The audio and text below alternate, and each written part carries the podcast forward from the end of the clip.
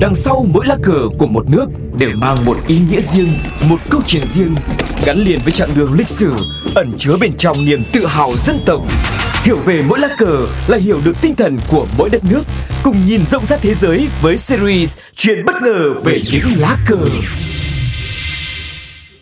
Hello, chào mừng quý vị và các bạn. Chúng ta đang quay trở lại với series Chuyện bất ngờ về những lá cờ.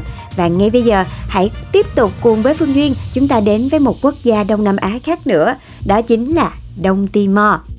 Và so với những nước khác thì Đông Timor là một quốc gia ít được biết đến ở Đông Nam Á. Và nhiều người thì cũng không biết nhiều về quốc gia này mà phần lớn là do nó bị lu mờ bởi nước láng giềng Indonesia. Và cho đến hiện tại thì cái việc mà du lịch đến Đông Timor vẫn chưa thực sự bùng nổ và theo thống kê thì chỉ có khoảng hơn 74.000 lượt du khách ghé thăm vào năm 2019. Tuy nhiên thì quốc gia này cũng có một số những điểm thu hút riêng, như là những cái điểm lặng rất là tuyệt vời, hay là vùng nông thôn yên bình, hay là sự thân thiện ấm áp của người dân. Và bây giờ chúng ta hãy tiếp tục tìm hiểu nhiều hơn về Đông Timor nhé.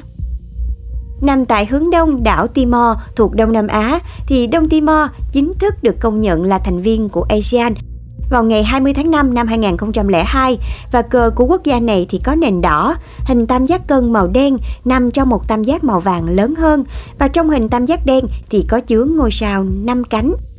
Và thật sự thì hiện tại vẫn chưa có nhiều thông tin chính thức và hiện tại thì vẫn chưa có nhiều thông tin chính thức về quốc kỳ của đất nước này, nhưng mà dưới đây là một số thông tin mang tính chất tham khảo cho mọi người nhé.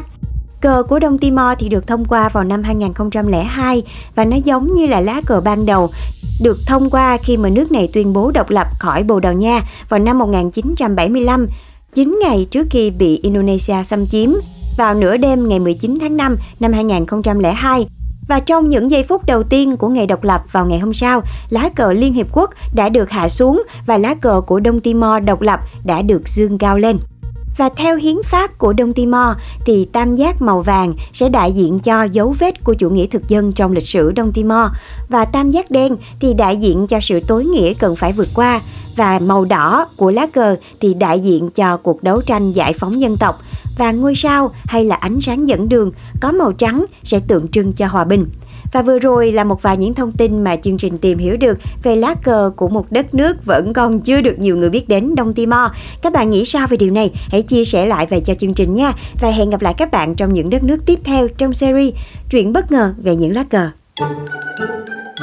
Các bạn đang nghe radio